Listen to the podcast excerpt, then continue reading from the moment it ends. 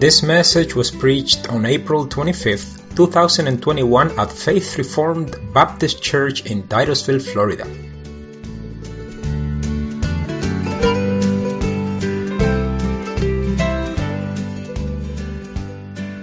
Well, let's go to the Lord in prayer. Father, we come before you, Lord. We thank you for your great mercy, bringing us here to your house to be with your people and to worship your holy name. And now we ask, Father, we ask that you grant us to uh, have understanding of your word, the importance, this doctrine that we're to start studying this morning about good works are placed in the gospel of grace. So pray in the name of the Lord. Amen.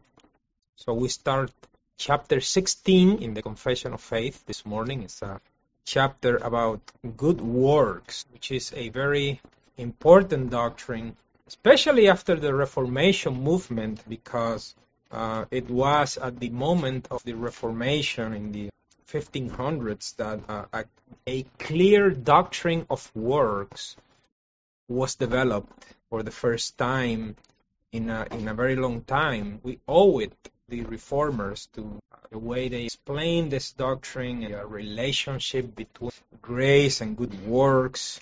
So the, uh, they brought a lot of light on this subject because before the Roman Catholic did not have a clear doctrine about good works. There were many different uh, philosophies tendencies, and some were Augustinian, some were Pelagian, and it wasn't on the Council of Trent that they arrived to a formal definition, a formal doctrine that was in 1545. From 1545 to 1563, they had Council of Trent against the Reformation. So they developed their doctrine or came to a defined doctrine of good works at that time. So, what are good works and what is their usefulness, the plan of God? What are they good for? Because we believe, as just read in the Catechism, that we have been justified by an act of God's free grace, right? Where He pardons our sins and accepts us as righteous in His sight only for the righteousness of Christ imputed to us and received by faith alone. We are saved by grace. That's what we say, that's what we profess. So, does that mean that works are not necessary? Is that what it means? Is that, is that the implication? As a matter of fact, that was an idea or a heresy that was prevalent in the times of the apostles the apostles wrote a lot about that. The apostle Paul wrote that that's not the implication. We cannot say that because we have been saved by grace that we can now go and, and not do anything, not do any good works. And uh, James all wrote about it. And uh, the clear answer from the Bible is that uh, good works have a place in the gospel of Jesus Christ and the gospel of grace. Uh, grace does not exclude works. And of course, that leads us to Ephesians chapter 2, where we read in verse 8 to 10 that for grace you are saved through faith, and that not of yourselves, it is the gift of God. It is a gift, not of works, lest any man should boast. For we are his workmanship, created in Christ Jesus to good works, which God has before ordained that we should walk in them. So this passage uh, teaches two things, at least two things. I'm not going to say that those are the only two things, but it teaches in first place that we are saved by grace with the exclusion of works, with the exclusion of the works of the law. They have no part in our justification. Our works do not contribute anything to our justification. That's a very clear point. In second place, the passage teaches that even though we are not saved by works, we are saved for works or unto works, unto good works.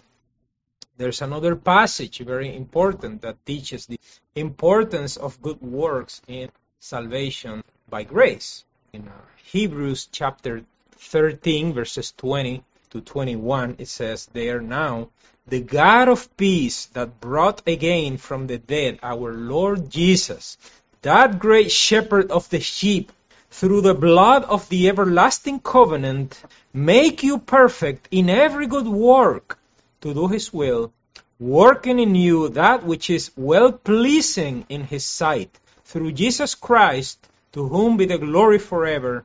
Amen. So this is the, uh, the prayer the author of Hebrews makes here at the end of the letter to the Hebrews. Make God make you perfect in every good work. So they have a place in the gospel of Jesus Christ. Uh, and up to this moment, the confession has said a lot about good works, but God's good works on our behalf. But now they are going to uh, talk about the good works of men. And even though we are talking about the good works of men, we cannot exclude God because the good works of men are the good works of God, as we read in Ephesians, that we are His creation and we are to walk in those works that He has beforehand prepared. So, what are good works, and how do we know if our works are good or bad? Well, that's when we go to first paragraph in the confession, chapter 16, paragraph 1. It says, Their good works are only such as God has commanded in his holy word, and not such as without the warrant thereof are devised by men out of blind zeal or upon any pretense of good intentions. So what do we have here? Well, we have a positive definition and a negative definition. And in the positive definition, they tell us that good works are those that are defined by God in His Word. Micah chapter 6 verse 8 says, He has showed you, O man, what is good, and what does the Lord require of you. But do you justify? No, but to do justly, and to love mercy, and to walk humbly, humbly with your God. So he defines here what he wants from, from me. We don't have the right to define. Also, the passage again that we read in Ephesians chapter 2 says that we are created in Jesus unto good works that God has ordained that we should walk in them. And that word ordained means prepared beforehand, prepared in advance. God has some good works for us to do. It is our duty to do them. Also, the passage that we read in Hebrews says that it is God who makes us perfect. To do which is pleasing in His sight. So, what are good works according to that passage? Well, whatever is pleasing in His sight. What is pleasing in God's eyes. He is the only one who can say, This is pleasing to me, or this is not pleasing to me. Right? Imagine that you go to a restaurant and, and you look at the menu and you say, Well, I'm going to order my favorite dish grilled chicken and, and Brussels sprouts. Love that. So the waitress goes to the kitchen and comes back and brings pulled pork and mashed potatoes. you say, Well, this is not what I ordered. Yeah, yeah, I know, but I thought that you might like this better. well, no. You say, No, I don't even like pulled pork. No, imagine that there's somebody who doesn't like pulled pork. so you are the you are the only one who can say yes, I like this or I don't don't like this. Well, God is the only one who can say this is pleasing to me and this is not pleasing to me. In other words, then to do good works is to obey His commandments and to do good in love but according to His Word, not according to our imagination, for the glory of God, in conformity with the instructions that we have in His Word. There's also a negative definition. They, uh, just in case you thought that it is not implied in the first part, they go you know, and tell you what you are not supposed to do or what we are not supposed to do. They say, and not such as without the warrant thereof are devised by men out of blind zeal or upon any pretense of good intentions. So they say good works are those defined by God in His work. And in case you are not sure, whatever you come up in your mind that you think is good, if it's not in the Word, it's not good. It doesn't matter if you have good intentions. It doesn't matter. God works are not what you think they are.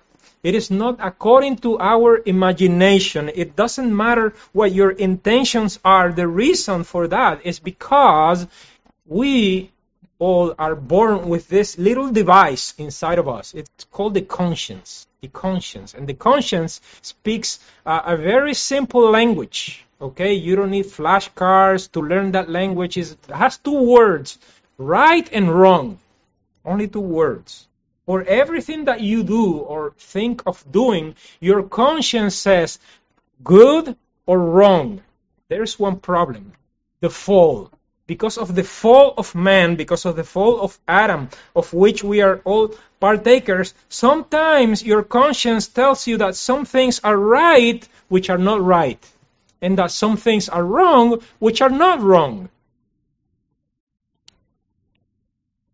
Yesterday in the uh, men's meeting, we heard about a, man who got arrested for calling his girl, his daughter, a girl.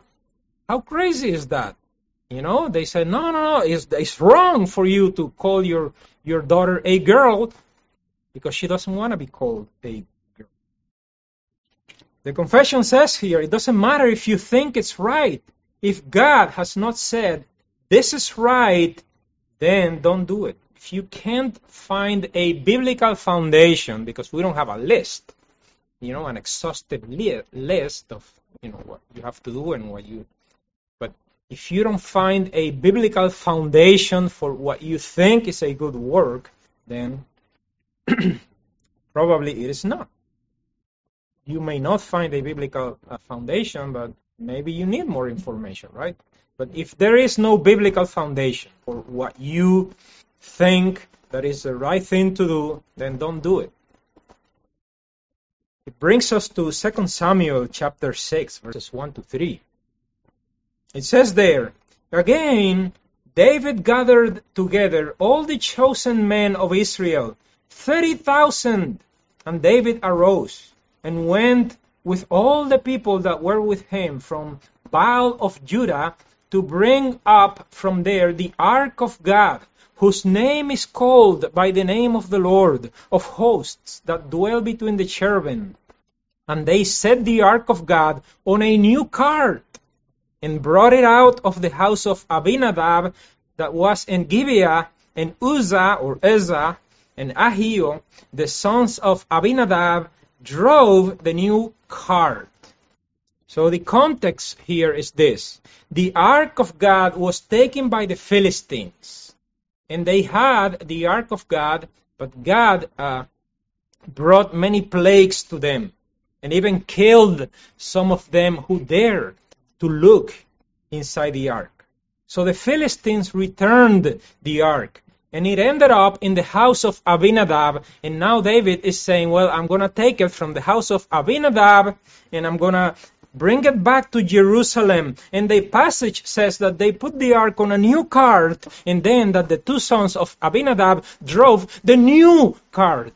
And every time I read that, I find very strange that why the emphasis on the new cart? You already said it's new. Why you say it again? Well, I don't know if you have the same impression that I have, but I, find that the repeated use of the word new means that David wanted to do something special. It was not, well, I am not going to put the Ark of God in any cart. No, I'm going to make a special, dedicated cart for the Ark. It says there that he brought the people of Israel 30,000. And he himself arose and went with them. The king of Israel, he went with them. He didn't want to delegate this task to somebody else. Here's the problem God never commanded to put the ark on a new cart.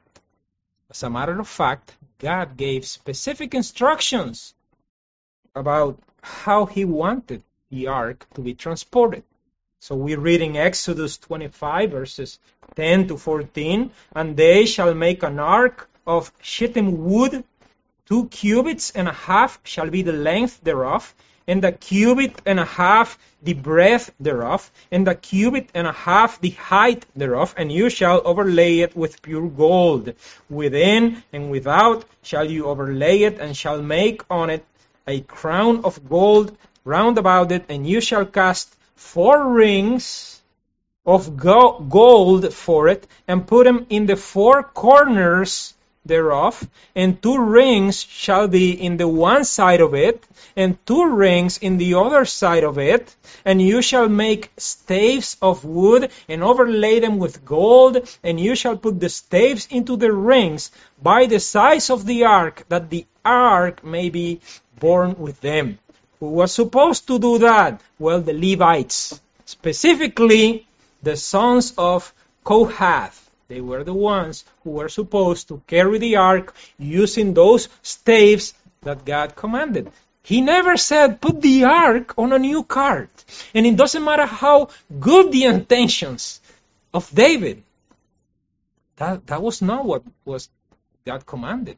So the ark, you know, the cart started to move and, and, and Uzzah, he put his hand because he thought the ark was going to fall and he fell dead in that moment. As soon as he placed his hand on the ark and David said, what am I going to do now? How, how, am I, how am I going to carry the ark of God into Jerusalem?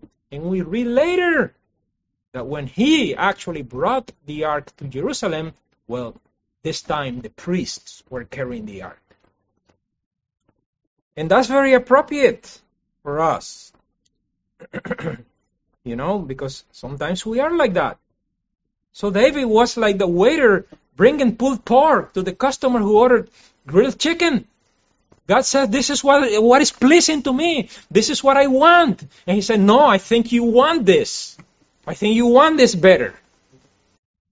Paul had this complaint about the children of Israel. Romans 10, verses 1 to 3 Brothers, my heart's desire and prayer to God for Israel is that they might be saved, for I bear them record that they have a zeal of God, but not according to knowledge. For they, being ignorant of God's righteousness and going about to establish their own righteousness, have not submitted themselves to the righteousness of God. Very important for our modern society where morality is being redefined. And recently, uh, I read that in Spain, uh, they approved the uh, law of euthanasia. People, you know, went out in the streets saying, "Yes, I have the right to say when I am going to die and how, and if I am sick, I want somebody to come and kill me." Well, it doesn't matter if you think that's a good work. It's not. You don't have the right to end somebody's life. It's not your life. It's God gave it. and this is not a new thing. In Proverbs chapter 14 verse 12 it says that there's a way which seems right to a man, but the end thereof are the ways of death. It may seem right to you, but it is not right. The, all the opposite it will lead to death. The precepts of men also sometimes have an appearance of wisdom, an appearance of mercy, an appearance of love, but they, in reality they are evil works. Not only that God has not commanded, but that God forbids. But we also see in the Bible the problem of legalism. Legalism, people you know, they start adding commandments and precepts to what God has commanded. And then what happens? They neglect the actual real commandments from God to do their inventions. Perfect example is Matthew 15, verses 1 to 3. It says there then came to Jesus scribes and Pharisees which were of Jerusalem, saying, Why do your disciples transgress the tradition of the elders? For they wash not their hands when they eat bread. And Jesus said, When why do you transgress the commandment of God? To keep your tradition. See? You have invented traditions and because you keep your traditions that you think they are good, that you think they are uh, a good thing to keep, that God has not commanded, God never told you to do this, God never told you to tie the consciences of the people with this heavy burden, and now you are neglecting the real commandment from the Lord to keep your tradition. That's what happens. So good works are those that God has commanded, that God defines in His Word, either expressly or, or by principle. Then we come to the second paragraph. What are they good for then? If they are if they do not contribute to our salvation, well the confession says, these good works done in obedience to God's commandments are the fruits and evidences of a true and lively faith. And by them, believers manifest or show, display their thankfulness, strengthen their assurance, edify their brethren, adorn the profession of the gospel, stop the mouth of the adversaries, and glorify God whose workmanship they are created in Christ Jesus thereunto, and having their fruit unto holiness, they may have the end, eternal life. So, what are good works good for? What's their utility? What's their usefulness if they cannot save? Well, they say they are the fruits and evidences of a true and lively faith. They are the evidence of faith. They show that you have faith. James 2:18 says, "Yes, a man may say, you have faith and I have works. Show me your faith without your works and I show you my faith by my works." See? My works are an evidence that I have faith. If you don't have them, you may say that you have faith, but you don't have the evidence of your faith. They are the evidence of faith. And this is something that I say all the time. We are saved by grace alone, through faith alone, but faith never comes alone. Grace never comes alone. The Apostle Paul wrote to Titus in chapter 2, and he says, For the grace of God that brings salvation has appeared to men, teaching us, not only saving, but teaching us something that denying ungodliness and worldly lust, we should live soberly and righteously and godly in this present world. The grace of God does not come alone. Those were uh, verses 11 to 12. But the question remains if good works do not, do not justify, then what are they good for? Well, they give us a list here in the confession. First, they say, that uh, they show our thankful our thankfulness. Somebody said that justification is grace, but obedience is gratitude. Those are two words that have the same root in Greek and in Latin and many languages.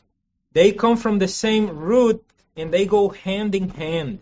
In Psalm 116, verses uh, 12 to 13, what shall I render to the Lord for all his benefits toward toward me. I will take the cup of salvation and call on the name of the Lord. Then they say that they bring assurance, assurance, assurance of salvation. Do you want to have assurance of salvation? Well, if you are engaged doing the things that God has commanded, you have re- there a good indication, you know, a, a good hint that you may be a saved person. First John chapter 2 verse 3 says, And hereby do we know that we know him if we keep his commandments. Very simple. Verse 5, But whoever keeps his word in him truly is the love of God perfected. Hereby we know that we are in him if we keep his commandments, if we do what he said, what if we do what he says that we should do, if we are engaged in good works. Then they say that they are uh, good for edification, for edification. And we read in uh, 2 Peter chapter 1 verses 5 to 8, and beside this, given all diligence, add to your faith virtue, and to virtue knowledge, and to knowledge temperance, and to temperance patience, and to patience godliness, and to godliness brotherly kindness, and to brotherly kindness charity. For if these things be in you and abound, they make you that you shall neither be barren nor unfruitful in the knowledge of our Lord Jesus Christ. Do you want to be of benefit to others? Well, he says, well, they get engaged in all these things kindness, brotherly kindness, patience, temperance, all those things. Helping other people, charity. If you do that, you shall never be barren, not nor unfruitful, Lord Jesus Christ. Then they say that good works adorn the profession of the gospel. Adorn the profession of the gospel. You say you are a Christian? Well, it doesn't matter how, how loud you say it, how many times you say it, you know. Your works, you know, like the saying goes, speak louder. Speak louder. In Matthew chapter 5, verse 16, the Lord Jesus says, Let your light so shine before men that they may see your good works and what? And glorify your Father which is in heaven. They adorn the profession of the gospel. Then they say that the good works stop the mouth of the adversaries, right? Those two things go hand in hand. First Peter chapter 2 verse 15 For so is the will of God that with well doing you may put to silence the ignorance of foolish men. It doesn't matter how much they hate God and, and, and all that. When they, if they see your life and if they see in your life they see the good works of the gospel, they are not going to have anything to say. Finally, in the uh, most important is that they glorify God. They glorify God. Philippians chapter 1 verse 11, being filled with the fruits of righteousness which are by Jesus Christ to the glory and praise of God. That's basically the difference between real good works and good works that are made by an atheist and by somebody who is not doing it for God. You know, a Christian does whatever he does for the glory of God. The Apostle Paul wrote, Whatever you do, even eating, drinking, the things that you think are the most uh, mundane, common things, do it for the glory of God. Everything that we do is for His glory. So we glorify God when we do, when we walk in works that God has prepared beforehand that we walk in. Amen. Let's go to the Lord in prayer. Dear Father, we thank you for your word, for our salvation by grace, and we pray, Lord, that you grant us to, to be diligent in doing these good, good works that you have prepared for us. And we pray now that you help us uh, prepare our hearts to for the Lord's Supper, the communion time that we're going to have this morning, remembering the death of our Lord Jesus Christ, the sacrifice, the price that he had to pay to make our redemption possible. And we pray all these things in his name.